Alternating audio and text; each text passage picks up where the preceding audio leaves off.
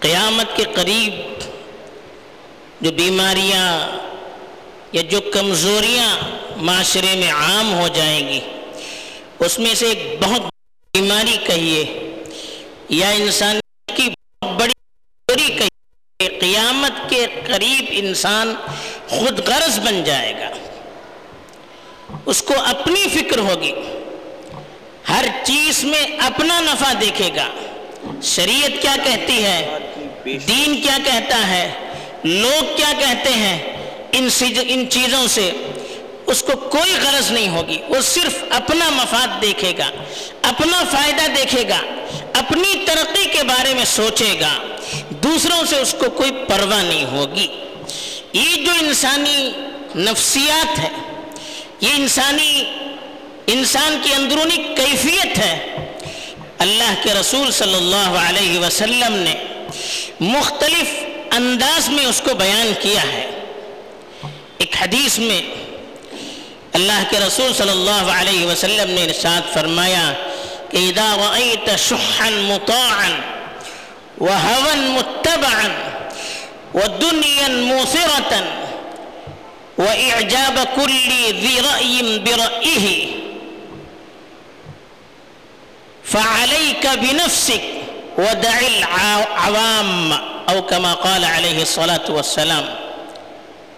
چار چیزیں اللہ کے رسول صلی اللہ علیہ وسلم نے بتائی کہ اگر یہ چیزیں کسی بھی معاشرے میں عام ہو جائیں تو آپ یہ سمجھ لیجیے کہ وہ معاشرہ اب اتنا بگڑ چکا ہے کہ اصلاح کی کوئی طاقت وہاں پر کام نہیں دے سکتی۔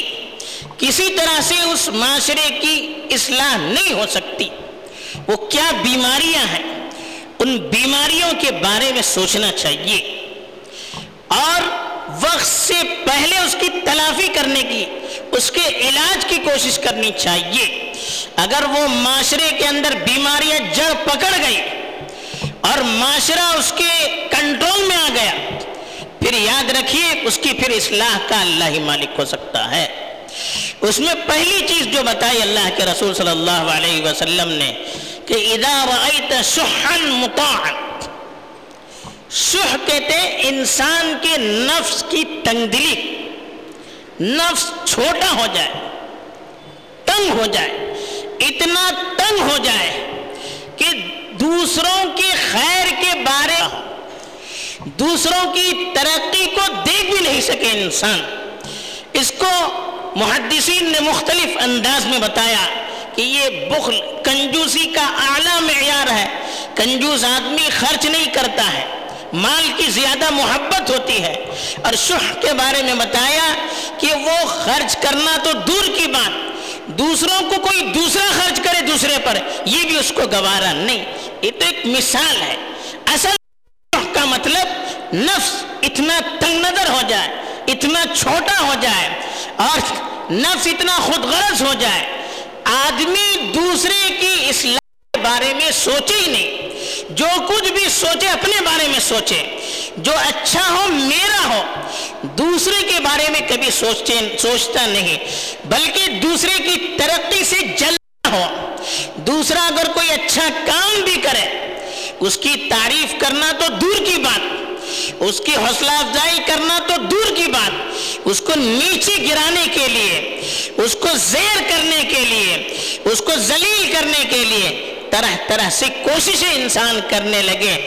یہ جب انسان کا نفس اس بیماری کے اندر جب مبتلا ہو جاتا ہے، پھر معاشرے میں ہر طرف سے بگاڑ آنا شروع ہو جاتا ہے۔ پھر آدمی کسی کی مدد کے بارے میں سوچتا نہیں ہے۔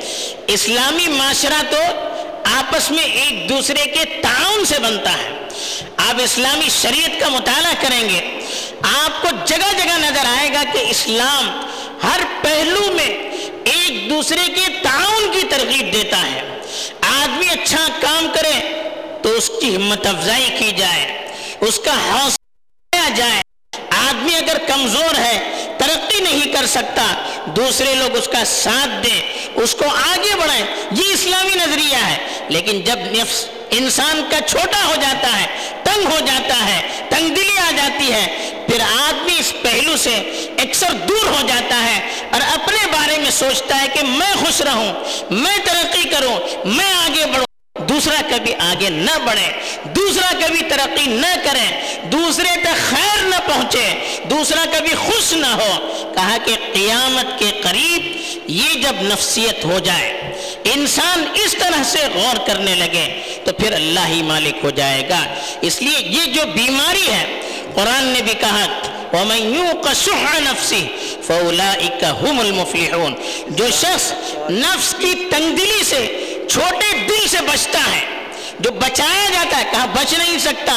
اللہ کی طرف سے جس کی حفاظت ہو جاتی ہے، اس بیماری سے جو محفوظ کر دیا جاتا ہے۔ کہا کہ ایسے ہی لوگ اللہ کے ہاں کامیاب ہیں۔ اس لیے حدیث میں کہا، ایاکم الشح فإن الشح انما هلك من من كان قبلكم۔ کہا کہ شح سے، تنگدلی سے اور یہ جو نظریہ ابھی بتایا گیا نفس کی تنگی سے، اس سے بچیے، اس چیز نے پچھلی قوموں کو برباد کیا ہے۔ یہ نفسیات جہاں بھی آ جاتی ہے، وہ قوم دوسرے کو برباد کر دیتی ہے۔ ایک تو چیز یہ بتائی، دوسری چیز بتائی، وہ ہون متبان ہوا کہتے ہیں خواہش کو۔ آدمی خواہش پرست ہو جائے۔ آدمی کسی کام کے کرنے کے لیے یہ نہ دیکھے کہ مجھے شریعت کیا کہتی ہے، میرا دین کیا کہتا ہے، یہ سب نہیں۔ دل میں جو آئے اس کو کرنا ہے۔ میرے من میں جو آئے اس کو کرنا ہے، چاہے وہ چیز اچھی ہو یا بری ہو، شریعت اس کو قبول کرتی ہو یا نہ کرتی ہو، دین اس کو پسند کرتا ہو، نہ کرتا ہو۔ معاشرہ اچھی نگاہ سے اس کو دیکھتا ہوں، نہ دیکھتا ہوں، ان سب چیزوں سے کوئی مطلب نہیں ہے۔ مجھے اپنی منمانی کرنی ہے، اپنی مرضی کے مطابق کرنا ہے۔ اس کو کہتے ہیں ہون متبع۔ آدمی اپنی خواہش کے پیچھے چل پڑتا ہے۔ اور قرآن نے کہا، ومن اضل ممن اتبع بغیر علم۔ سب سے بڑا گمراہ وہ شخص ہے۔ ہدایت سے سب سے دور رہنے والا وہ شخص ہے جو اپنی خواہش کے پیچھے چلتا ہے، اپنی منمانی کرتا ہے، اپنے دل میں، اپنے جی میں جو آئے اس کو کرنے لگتا ہے۔ وہ یہ نہیں دیکھتا ہے کہ دین کیا کہتا ہے، شریعت کیا کہتی ہے، ایمان کیا کہتا ہے، اسلام کیا کہتا ہے، نبی کیا کہتے ہیں۔ ان سب چیزوں سے کوئی مطلب نہیں۔ اپنی منمانی جب آدمی کرنے لگے تو یہ بھی قیامت کی نشانیوں میں سے ایک نشانی ہے۔ تیسری چیز بتائی کہ وہ دنیا موسرا کہ آدمی دنیا کو ترجیح دینے لگے۔ ہر چیز میں دنیائی فائدہ کیا ہے وہ دیکھے۔ کوئی بھی کام کرنا ہے، وہ یہ دیکھے کہ اس میں دنیا کا کیا فائدہ ہے۔ ہر چیز میں دنیا کو ترجیح دینے لگے۔ یہاں تک کہ دین کا کام بھی آدمی دنیا کے لیے کرنے لگے۔ کسی کا تعاون کرے تب بھی دنیائی مفاد ہو۔ یہ نفسیات بھی آج کل بڑھتی چلی جا رہی ہیں۔ پہلے تعاون کا جذبہ تھا۔ آدمی کوئی کام کرنا چاہتا، اس کا تعاون کیا جاتا۔ آدمی کی کوئی ضرورت ہوتی، اس کو پورا کرنے کی کوشش کی جاتی۔ اس کے بھائی، اس کے رشتہ دار، اس کے دوست احباب اس کا تعاون کرتے تھے۔ لیکن آج ہر چیز پہ آدمی اپنا مفاد دیکھتا ہے کہ میں فلاں کام کروں گا، مجھے کتنا ملے گا۔ یہاں تک کہ آدمی قرض دیتا ہے۔ قرض کب لیتا ہے آدمی؟ جب بالکل مجبور، محتاج، بیچارے کے پاس خرچ کرنے کے لیے کچھ نہیں ہے۔ ایسا مجبور اور محتاج شخص جب قرض بھی مانگتا ہے، آدمی اس میں بھی اپنے پرسنٹیج رکھتا ہے میں آپ کو قرض دوں گا، مجھے اتنا فائدہ دینا پڑے گا۔ مہینے مہینے اتنے فائدے دیں گے۔ ارے یہ کیا ہے؟ یہ سود ہے۔ اتنی حد تک جب انسان گر جائے اور دنیا کو محبوب سمجھنے لگے، دنیا ہی کو سب کچھ سمجھنے لگے، دنیا کی ڈگری پر پھولے سمائے اور آخرت کی تعلیم، دین کی تعلیم کو آدمی حقارت کی نظر سے دیکھنے لگے، سمجھیے کہ یہ قیامت کے قریب آنے کی نشانی ہے۔ چوتھی جو چیز بتائی اس حدیث میں، اعجاب کل ذی رائن برائی ہر صاحب الرائے اپنی رائے کو پسند کرنے لگے، آدمی خود پسند ہو جائے۔ میں جو چیز کہوں وہی اچھی۔ میں جو چیز سوچوں وہی اچھی۔ میں جو کام کروں وہی اچھا۔ میرا جو مقصد ہے وہی صحیح ہے۔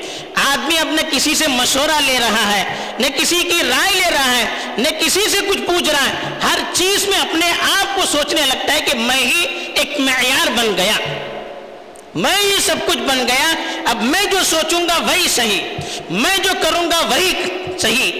میں جو لوگوں کو مشورہ دوں گا وہی صحیح۔ میرا جو پلان ہوگا وہی درست۔ یہ خود پسندی۔ یہ بھی قیامت کی نشانیوں میں سے ایک نشانی ہے۔ اللہ کے رسول صلی اللہ علیہ وسلم نے فرمایا، اعجاب کل ذی رائن برائه ہر صاحب الرائے جس کے اندر رائے دینے کی صلاحیت ہے، کچھ سوچنے کی صلاحیت ہے، مشورہ دینے کی صلاحیت ہے، وہ اپنی چیز کو ہی سب کچھ سمجھنے لگے۔ اپنی بات ہی پر خوش ہو جائے۔ یہ تکبر کی علامت ہے، یہ بڑاپن کی علامت ہے۔ یہ چیز جب انسان کی نفسیت دل کے اندر آ جاتی ہے، تو انسان دوسرے کو حقیر سمجھنے لگتا ہے، سامنے والے کو حقیر سمجھتا ہے۔ اس کی رائے کو کوئی حیثیت نہیں دیتا۔ اپنی چیز کو دوسروں کو دبانے کی کوشش کرتا ہے اور خود بڑا بننے کی کوشش کرتا ہے۔ اگر کسی معاشرے میں اکثر لوگ یہی سوچنے لگے تو پھر کسی بات پر اتفاق نہیں ہو سکتا۔ پھر انتشاری انتشار ہونے والا ہے۔ تو یہ نفسیات، کہا کہ یہ چیزیں، یہ چار چیزیں جو حدیث میں بتائی گئی ہے، اب ذرا آدمی سوچے ان چیزوں پر۔ ہمارے اپنے مسلمان اپنے اسلامی معاشرے کا جائزہ لیں۔ ان احادیث کی ان چار باتوں کی روشنی میں تو ہمیں لگے گا کہ آج کے دور میں ہر معاشرے کے اندر یہ برائیاں پھیل رہی ہے اب جڑ پکڑنے لگی ہے اب ڈر یہ ہے کہ اگر یہ چیز جڑ پکڑ جائے تو پھر پورا معاشرہ برباد ہو جائے۔ اللہ کے رسول صلی اللہ علیہ وسلم نے فرمایا، جب یہ چار چیزیں کسی معاشرے کے اندر جڑ پکڑ جائے پورا معاشرہ اس بیماری کے اندر بالکل ملوث ہو جائے تو اللہ کے رسول نے کہا کہ پھر آپ اپنی فکر کیجیے۔ آپ پھر معاشرے کے بارے میں نہ سوچئے، عوام کو اپنی حالت پر چھوڑ دیئے، اپنی فکر کیجیے۔ کیوں؟ اب عوام کی اصلاح جب یہ بیماری جڑ پکڑ جائے اور بالکل غالب آ جائے، ان بیماریوں کی کوئی اصلاح نہیں۔ لا علاج بیماریاں ہیں۔ اب اگر آدمی اس کی بیماریوں کے ہوتے ہوئے اپنی اصلاح کی فکر نہیں کرے گا تو پھر خود بھی ان بیماریوں کے اندر مبتلا ہو جائے گا۔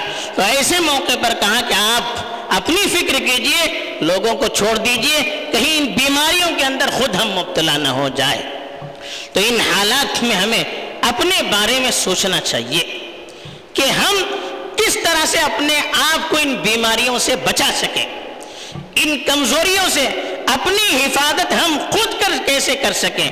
دوسروں کے بارے میں تو ہم بہت سوچتے ہیں، لیکن اپنے بارے میں ہم سوچتے نہیں ہیں۔ تو ہمیں اپنا جائزہ لینے کی ضرورت ہے اور ان احادیث کے جملوں کی روشنی میں اپنی زندگی کو ہم دوس نظر ثانی کریں۔ اگر کمزوریاں ہیں تو ابھی سے بیماری جب تھوڑی ہوتی ہے، کم ہوتی ہے، اس کا علاج کیا جا سکتا ہے۔ لیکن جب بیماری بڑھ جاتی ہے، جڑ پکڑ جاتی ہے، آدمی لا علاج ہو جاتا ہے، پھر علاج کرنے سے کوئی فائدہ نہیں ہوتا۔ تو اس حد تک پہنچنے سے پہلے، ابھی الحمدللہ اس حد تک معاشرہ پہنچا نہیں ہے۔ اس حد تک پہنچنے سے پہلے ہمیں اپنے بارے میں سوچنے کی، جائزہ لینے کی اور فکر کرنی چاہیے ہر آدمی اگر اپنی اصلاح کی کوشش کریں، اصلاح آسان ہے۔ خالی دوسروں کے بارے میں سوچیں گے، اپنے بارے میں ہم نہیں سوچیں گے، پھر اصلاح ناممکن ہو جائے گی۔